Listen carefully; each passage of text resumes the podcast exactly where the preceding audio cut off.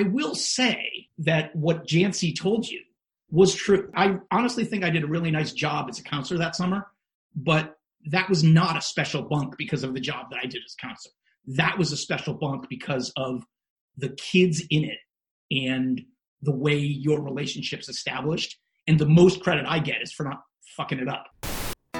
Going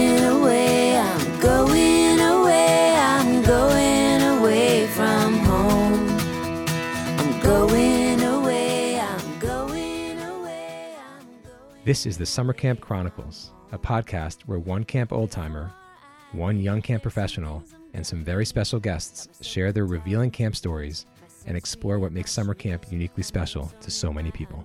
so no one gets confused. Leave my turtle for my brother, teach him how to feed my snakes.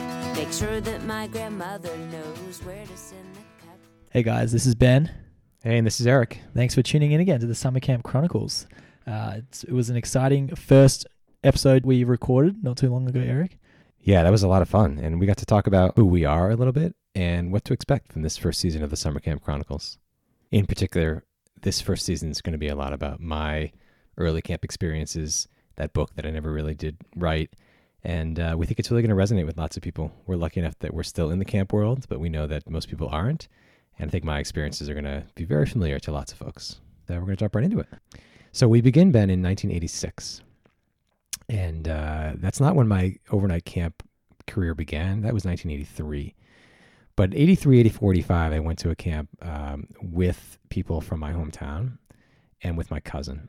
So for me, that doesn't really count. And I don't know if you feel this way, but like there's some there's some weird thing about camp that you know if it's too familiar, if it's too much like home, if you go with a bunch of people you already know, it it's fun and it's you know it's it's a nice time but I think part of what we've both experienced as as the kind of like the magic of camping is is really going outside your comfort zone, going somewhere Yeah. new, and Yeah.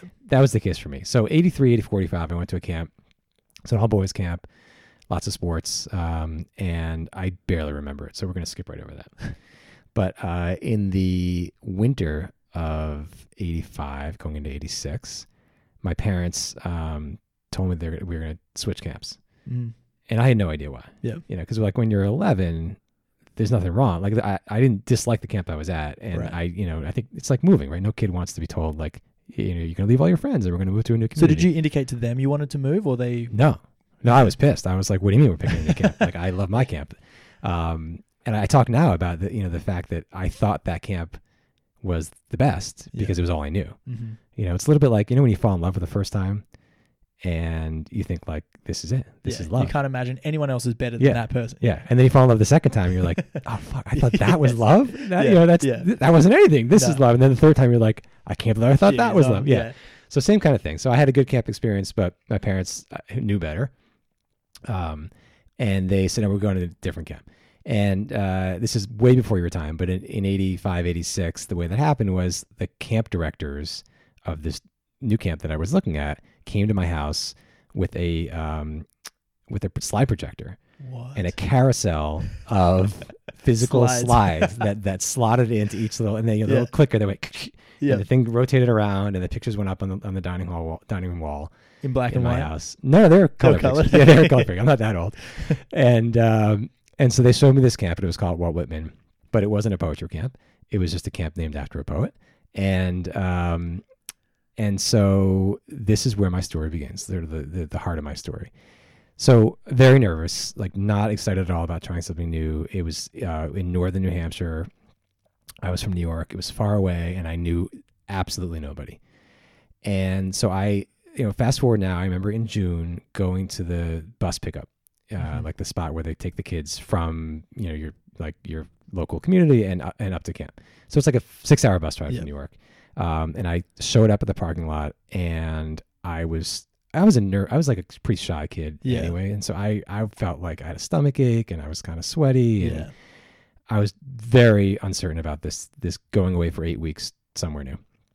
And um, what I remember most about that morning was that there was this kid at the bus stop who was my age, looked a lot like me, but much stronger, and um, he and my he and I met like with he was the first person I met. Like I got out of the car, he got in his car, there he was. Yep. Um, and he was everything I wasn't. He was totally outgoing and goofy and obnoxious and talkative and um, most of all, I think like clearly very comfortable in his skin in this. Also, his first summer. No, Okay. so he was um, a third generation camper Oh, at this wow. camp. Yeah. His grandmother worked in the camp office in 1948, Yeah. which was the year the camp was founded. Wow. So that's what I mean. Like he was just like he was. It was like his fifth summer already. We were 12, Mm-hmm. um, and he'd been at camp, you know, since he was like seven. And so um, his name was John, and he was just like, whoa, like talking at me and like all over, like physically touching me, and like I just wanted him to go away. yeah. And then I remember on the bus ride up for the entire five hours or six hours, um, ostensibly we were sitting next to each other, but he wasn't sitting. He was just he was just up and, and like moving around all the time in my space, like burping at me and like you know sitting on the like the handle Yeah. uh, the, the armrest Yeah. of the seat as opposed to in the seat. And I was just looking out the window like, get me out of here. I want to go home. I, I, I, this is a big mistake. And John is just like, you know, all over the place. Yeah. So uh, we get to camp and we get uh, out of the bus and we get taken to our cabin. And John is not only in my cabin, he has the bed on top of me. Oh my goodness. So the bunk, Bunk beds, bed. right? Yeah, bunk beds. I'm the bottom bunk. He's the top bunk. Yeah. The only person that I know and the only person that I absolutely detest at this camp is sleeping three feet from Yep. me, directly above me. right. First night of camp, I'm trying not to let everyone see that I'm crying Yeah. and I'm sad and I'm homesick. And John is literally um, like using up an, a whoopee cushion, like like until four in the morning. It seemed like just making farting noises. Yeah. Uh, and my parents have this letter. I wrote a letter home On that first night. the uh, the next day. Right. You know, it said all the things you'd expect it to say, like I don't want to be here, big mistake, you got to take me home. But mostly it was about this kid named John Mhm. who I hated, Yeah. and I just wanted them to know that I was not only miserable, but I was especially miserable because this kid slept on top of me and he was terrible. So not long thereafter, I wrote another letter home Mm-hmm. and I said I, I made a new best friend, and his name is John. No way. Yeah. And it's the same. And by the way, it's the same person. Obviously, it's the same person. Um, so, you know, something remarkable happened in a really short period of time. Um, and I went from really not liking him, not liking camp, to a total transformation. Was that a quick turnaround? It was. Yeah. It was quick, and there w- and there was something. There was something really magical about that summer and about that bunk, and even the camp director, who you know really shouldn't say this kind of thing out loud, Mm-hmm. um, who you know has seen a, you know generations of kids go through camp. Even she said there was something special about Bunk Eight in 1986. Sometimes you just get groups of kids Yeah. who come through and they just Connect. connect. Yeah. And you know the counselors are right and the kids are right and um, and I just happened to land at this camp in one of those bunks at that moment. So John is like no one I've ever met. He, he's um, I got to tell you a little bit more about him. First of all, he spoke incredibly quickly, and he did it in a southern accent Yeah. because uh, he was from Virginia, like rural Virginia, and that's pretty unusual. I mean, everyone at that camp was from the Northeast or from from Montreal or whatever. So, um, it was like a combination of the speed with which he spoke and this accent, which to me was completely foreign. Foreign. Yeah, uh, and as a New Yorker, like I I have to admit, I didn't really associate that accent with like you know highly sophisticated Yeah, intellectual yeah. people, which is totally unfair. Um, but in this case, it was a perfect match because, um, so like you know, I remember he, he would talk about where he was from, and he was from some place called the Shenandoah Valley, Yeah. uh, which is really nice apparently, but he would just call it the Shenandoah. So like I didn't understand for the first two years I knew like where this kid was actually from. He's just like, oh, the Shenandoah, nice in the fall, and he was trying to say it was nicest in the fall. I'm like, so he just was like you know like comically um, sort of quick in his speech, Yeah. and um, like I said on the bus, I mean, he just had no regard for physical boundaries, Yeah. for like other people's physical space. So you know, like I walked off that bus that day, and I had cheese doodle, you know, residue like all over me Right. because he was just like he's just like in your space all the time. Um, but I, you know, I think mostly the way I would describe him was the dumbest smart person I knew. Or the smart, I don't know which, or the smartest dumb person, Yeah, yeah. and whichever way it Probably like, yeah, like he actually legitimately is brilliant. Um, I mean, he went on to go to one of the, you know, one of the colleges, one of the greatest colleges in the country, and do like top secret computer science work for the That's government. So like he's clearly got you know he's got it all together intellectually. Um, but you know, especially as a kid, it just it came across in a package of like complete someone who's completely lacking in in anything but book, book smarts. Yeah. Right. Zero common sense. Yeah, exactly. Yeah. No common sense. Um, so like he would misuse vocabulary and, and just like mangle words and, and mispronounce them like, like on a daily basis. It was like part of like the shtick that we we thought he was hilarious. Yeah. Even though we knew he was smart, he was just like an idiot, you yeah. know? Um and and he kind of like you said, he lacked common sense. So he would do these crazy things that were like insensitive and dangerous. Um, and you, and you just couldn't be mad at him because afterwards he would just look at you with like this goofy apologetic grin. And it just like that was the, the nature of our relationship. yeah. Um, like I remember he took my cleats. I mean, you know when you play soccer and you tie your cleats together by the laces? Yeah. Yeah. So we're standing outside the bunk and he's he's throwing them up like into a tree for like For any 15 minutes. reason? No, no, like like like that's the thing. Like John there was no reason. It was just like Yeah. impulse, right? Yeah. So and you know, again, like why I didn't stop him, I, I can't begin to tell you, but like I was amused by this. So like he's throwing it up and it's coming down. He's throwing it up, it's coming down. 15 minutes later, he gets it Yeah. he throws it up into the tree, and now my cleats stuck. are stuck at the top of a tree in in like rural New Hampshire. And then he had like the audacity to be innocently shocked when it happened. You know, like the look on his face, like, "Oh my god, your cleats are in the Yeah. tree." I'm like, "You were throwing them up there, Yeah. like as you know, you're trying as hard as you could to get." It. But again, like I couldn't be mad. He just was like, he was just so sorry all the time. Yeah. Um, I mean, years later, we went to Quebec City together, and you know, we bought fireworks and did stuff that kids did when they went to another country. And you know, like he nearly took my eye out with a firework, Yeah. and like same thing. And um, I remember we would um, we'd go to this overnight camping site uh, where there was a river, and we got to play in the river and stuff. And we were totally into building a dam. Do you ever do that? No.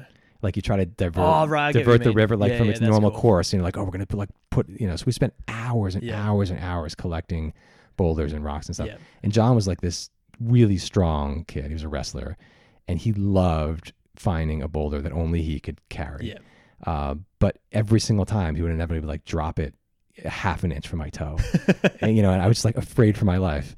Um, and he just was like totally oblivious to that kind of thing. You know, uh, we used to walk up the road at camp from our cabin up to the the sports fields or the tennis courts or whatever. And one of the things he liked to do is he would take little rocks and pebbles off the road and hit them with his tennis racket, like as hard as he could into the yeah, woods. yeah. Definitely did that before. Yeah, I mean it's really fun. Yeah. That, like that ding They sound, right? Too. Right. They fly, but what happens when they hit a tree nearby? They fly back in your Yeah. direction, right? so I'm like, you know, walking up the road like like in asteroids. You know, these, these rocks are like flying past my head, and John's just like, eh. so. um Anyway, so that that was sort of a part of who he was, and you know, he was he was democratic in the carelessness. So it wasn't like he was picking on me. He, he was as he had he had as little regard for his own safety as anyone else's. Yeah. So like if we played sports against other cabins, you know, he was the one that was like not particularly coordinated, but just throwing himself Yeah. all over the court or running into the goalpost head first. And, you know, it's just like he was just all in for anything all Yeah. the time. Um, the other thing about John is he was naked like a lot, like, a, like an odd amount of time. So like I have all these photos of growing up, you know, in cabins with him and working with him and stuff. And he's got no clothes on in like half of them. Uh, like, you know, if he, w- and he's like, again, it's impulsiveness. If he was in the shower and wanted to tell you something, He'd just walk out. yeah, he'd be like, "Oh, oh, I got, I got to tell Eric something," and he would just like go find you wherever you were, and you're like, "John, put some clothes on," you know? He's like, Go "No, no, it's back. all right." Yeah, yeah, like he just didn't. He wasn't uncomfortable with it. It wasn't inappropriate. Like Yeah. it wasn't sexualized, but he had no concept that that might make other people feel uncomfortable, Yeah. right? Yeah. Um, and uh, oh god, I remember. So we, the, after that first summer, we wrote letters to each other Yeah. a lot, um, which is unusual for twelve year old boys Yeah. to write, you know, back and forth and these long letters and and we were like really um, you know, really enjoying this friendship. And so I wrote him a letter and he I guess down in Virginia he slept in a bunk bed. So he he I later you know, I found out the next summer, he's like, Eric, you're not gonna believe what happened. I was reaching for your letter and I fell off my bunk bed and I hit my ass on like the corner of my dresser. and I had to go to the hospital and I got stitches. And guess what? The stitches are in the shape of a J for John. so he was like super proud of this scar he had on his ass, which he showed everybody all the time. And I remember once we were like standing at the um like the the camp rec hall basically Yeah. where the entire camp gathers Mhm. on a regular basis, right? And he decided he was going to show his scar to the Oh, to the our friends who were the girls uh, a year younger than us. So he just drops his pants and That's shows them his ass. And the camp director Jancy was walking by at that moment, so he he mooned the camp director. Um, so anyway, you know, lots and lots of things about John I think were just really unusual. Uh, but you know, the, what ties them together for me, despite the sort of sort of carelessness and the lack of consideration and the goofiness, and you know the crazy speech that was hard to understand, like I think underneath it all was this really steadfast loyalty Yeah. and a total conviction Yeah. for whatever he thought he wanted to do at the moment or whatever was right at that moment. Um, it was like you know he led with his heart, and there was no consideration for personal sacrifice. Yeah. Um, so you know, I, I we talked to someone else about John who knew him later in life. Mm-hmm. After I finished up my Walt Whitman career, I uh, I went to camp full time, Yeah. and I got a, for I got a job at camp working year round as an assistant director at a totally different unaffiliated camp that was on Cape Cod. Um, and when I got there, I met this woman named Cassie, and she had worked at that camp for a few years, and she went to Amherst College, and brought a friend to camp with her one year, and it turns out that friend was John. No we kind of like made this. Yeah, it was like we had lost touch with John a little bit. I didn't realize he'd ever worked at this camp. Yeah. So she brought him to Wingate Kirkland, um, and she has a story about John that I think uh, will shed some more light on his character. A quick thing to note is there's two Johns in this story, uh, but the John that we have been talking about, Cassie refers to as Clean because that is his rugby nickname from college. So let's have a listen. So in '94, um, Clean came to camp with us, and and I ended up becoming his co-counselor in the second oldest bunk. Our second oldest and oldest bunks were co-ed um, by bunk, and they were separated by like a common room, and the girls slept on one side and the boys slept on the other. And then, as I said, there was a common room in the middle. But we had very little hot water in Lodge One, and about 20 to 25 people needed this hot water and the routine was you would call first shower right? Like the the culture at our camp was you said okay i got first shower i got second shower third shower. And every day john would call first shower to get the hot water and clean would keep his mouth shut. He's like okay you can have first shower no problem. And the shower that they used was like a you know one person cube of a shower. And every day John would jump in the shower and he'd be like, Yeah, okay, I'm in the shower, great. And within minutes or seconds, even, Clean would jump in right after him. and then John, and you'd hear this in the bunk, and John would start screaming, Clean, get out of the shower. It is my shower. Get out of the shower. Stop. Go, go away, go away. And John would say, and Clean, and Clean would say, John, if you're uncomfortable with this, that's fine, but you can leave. But like, I just think it makes more sense. We're conserving water. And he'd be very rational and very sincere. And inevitably, John would jump out of the shower and come back a few minutes later for a cold shower. Every single, it felt like every single day at camp. Absolutely. And that was clean to a T. Totally, and totally consistent with with his entire history of nakedness and showering. Yes, and, and What I've heard. comfort and yeah, Yeah, yeah. extreme comfort in his own skin and his with his body and I mean, again that was something that, you know I talked about clean is is all heart and he's honest and he's sincere and he lives life with this joy almost like a, a- almost like an innocence but but he's but he's very intelligent and hyper aware and Yeah. and again he was like that when we were in our 20s you know That's cool. right. All right. So can you tell can you tell us about um, what happened later that summer with uh, the bus? Oh yeah. Okay, so in our bunk that summer, we had two boys, um, African American boys, both from the New York City area, and so, at some point, and these kids, so. I think they were the only two African American kids at camp that summer.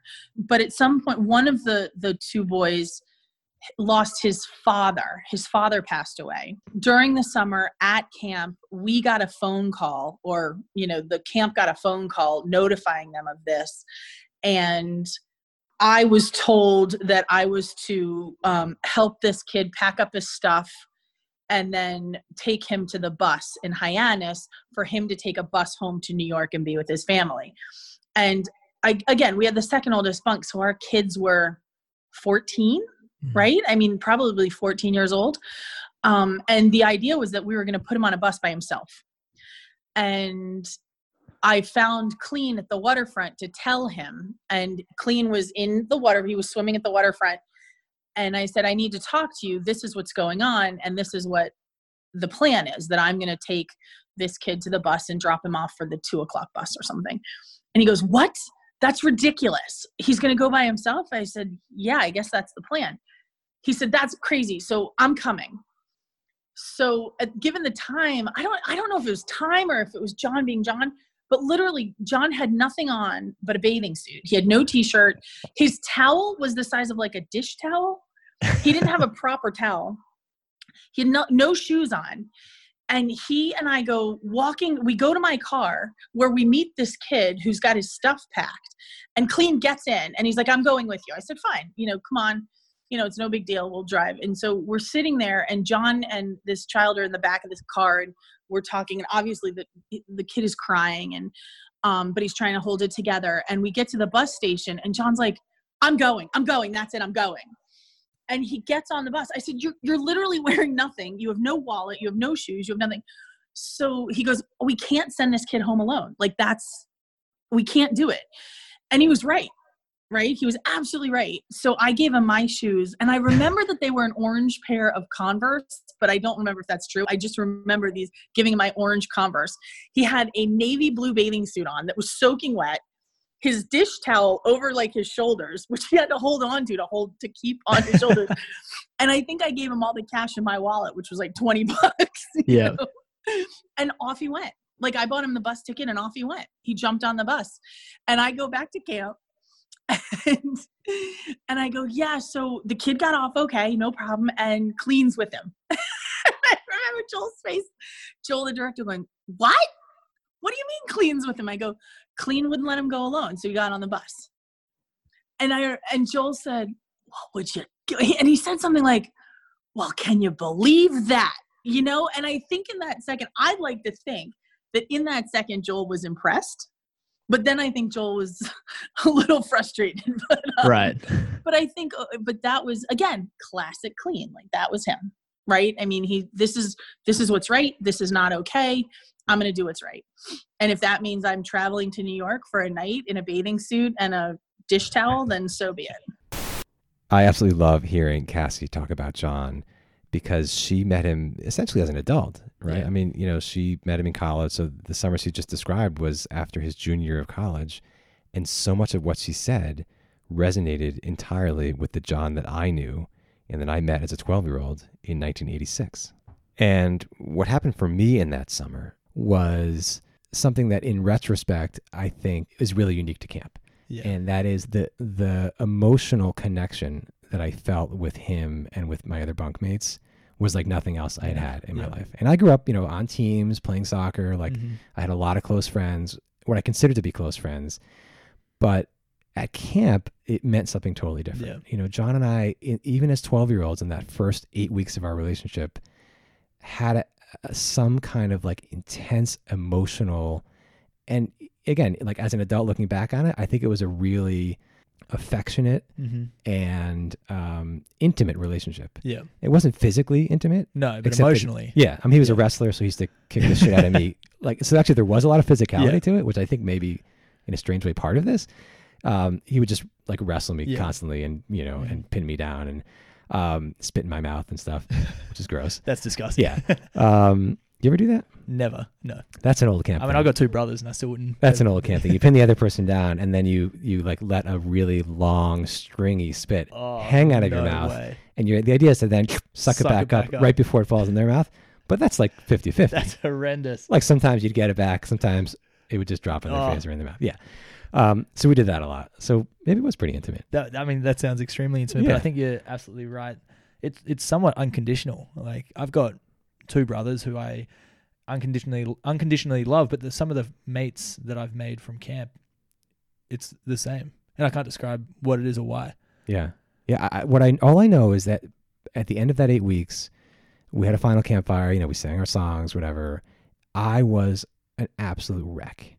Yeah, Yeah. I don't think I've cried like that since, Yeah, and I don't remember crying like that before. I mean, you know, as a little kid, you cry when Yeah, you like course. you, you know, yeah, hurt yourself, but there was this like overwhelming sense of loss Yeah. and and like I just didn't know what to do with the emotions. Yeah. It was it was it was way too much for me.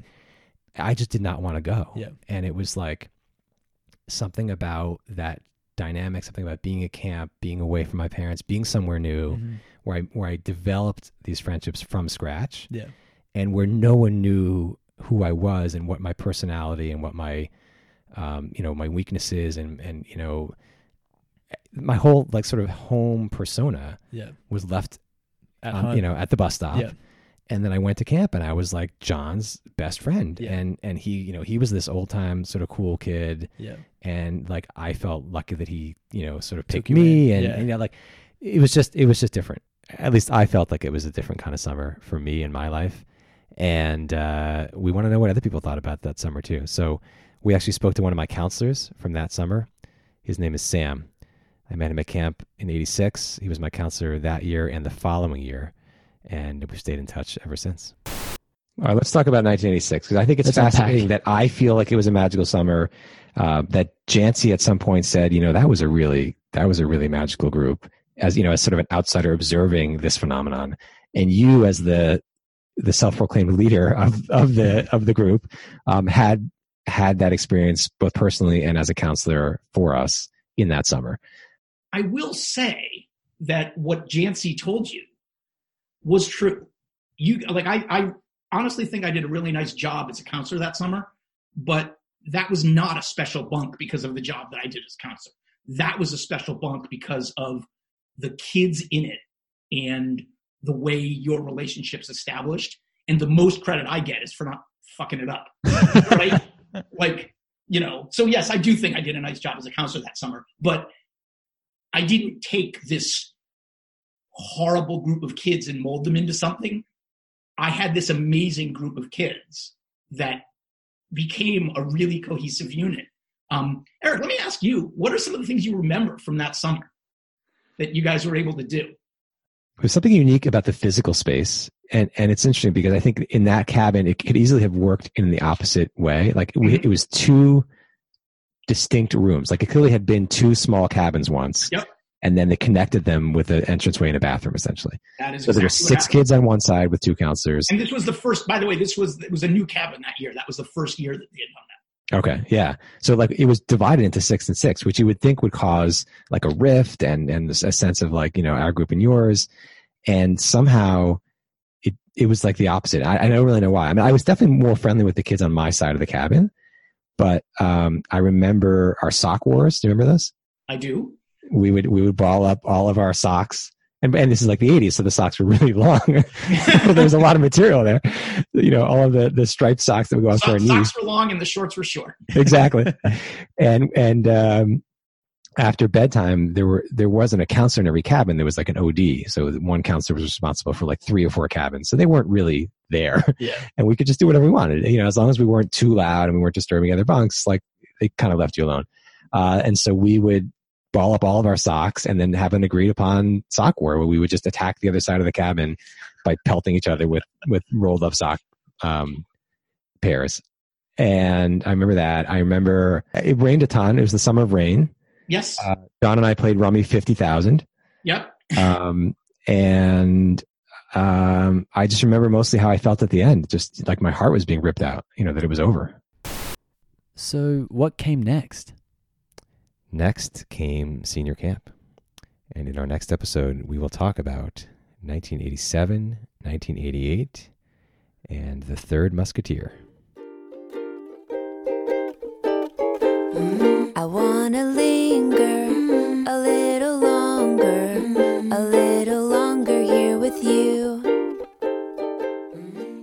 The Summer Camp Chronicles is hosted by me, Eric Sassone, and by Ben Jerez. If you like what you hear, please tell your friends, give us a five star rating, and write a review. That will all help us share the Summer Camp Chronicles with more camp lovers like you. Follow us on Instagram at Summer Camp Chronicles or email us at summercampchronicles at gmail.com. Send us any comments, feedback, or parts of your camp story that you want to share with us. Oh, and also, Jake Gyllenhaal wrote me a really nice bus note that summer, but he forgot to put his phone number on it. So if you know how to reach him, I know he's dying to hear from me. Our opening music is Going Away, and our closing song is Linger.